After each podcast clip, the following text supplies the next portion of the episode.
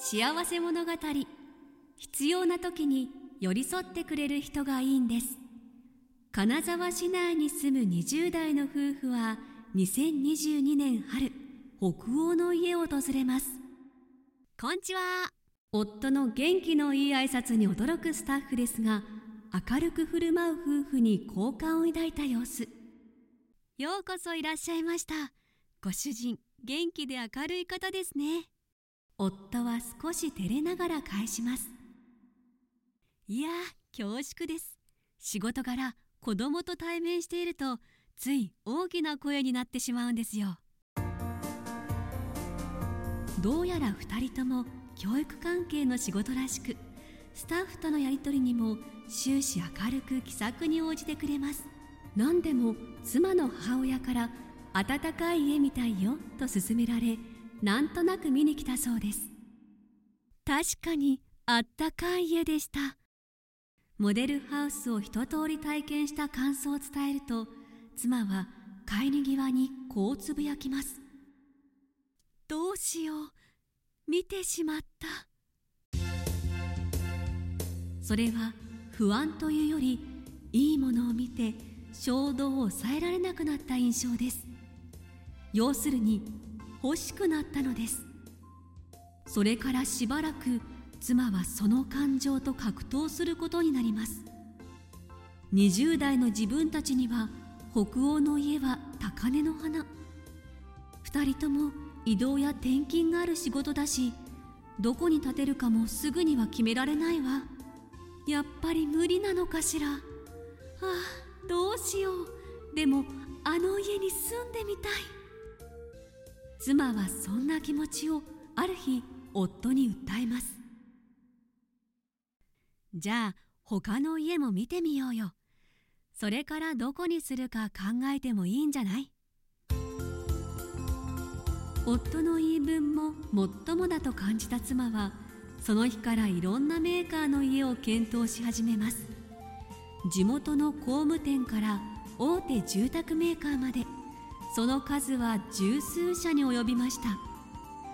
その中にいくつか気になる家もあったようです。これいいよね。こっちの家も素敵じゃない？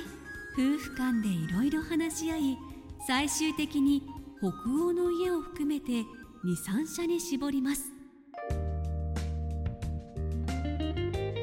北欧の家は一番の憧れでしたが今の2人にはなかなか厳しい金額です。夫婦はその気持ちをスタッフに正直に伝えます。また他のメーカーも捨てがたく返事は一旦保留し改めて連絡することにしました。それから数日間夫婦のもとに他のメーカーから何度も連絡が入ります。内容は結論はどうなるのかと正式な契約を迫るものでした。返事を急ぐ気持ちは理解できますが夫婦にとっては一生のこと。土地探しの問題もあって最終的な結論は今すぐには出せません。夫婦は相手の担当者にそう告げてしばらく時間を置くことにしました。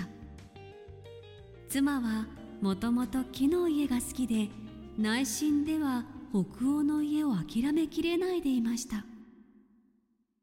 土地のことを含めてもう一度相談してみようかしら。そう思って改めて赴いてみると北欧の家のスタッフは悩みや思いに親身に耳を傾けてくれました。土地についても夫婦の要望や勤務先などを吟味しながら適切な場所を提案してくれたのです。アドバイスが欲しい時にいつも優しく寄り添ってくれる。その対応が心地いい。最終的にそれが決め手となり夫婦の背中を押してくれました。ほどなくして金沢市南部にとてもいい物件が見つかります。角地で日当たりもよく通勤にも便利で夫婦も納得顔。待望の契約にこぎつけます。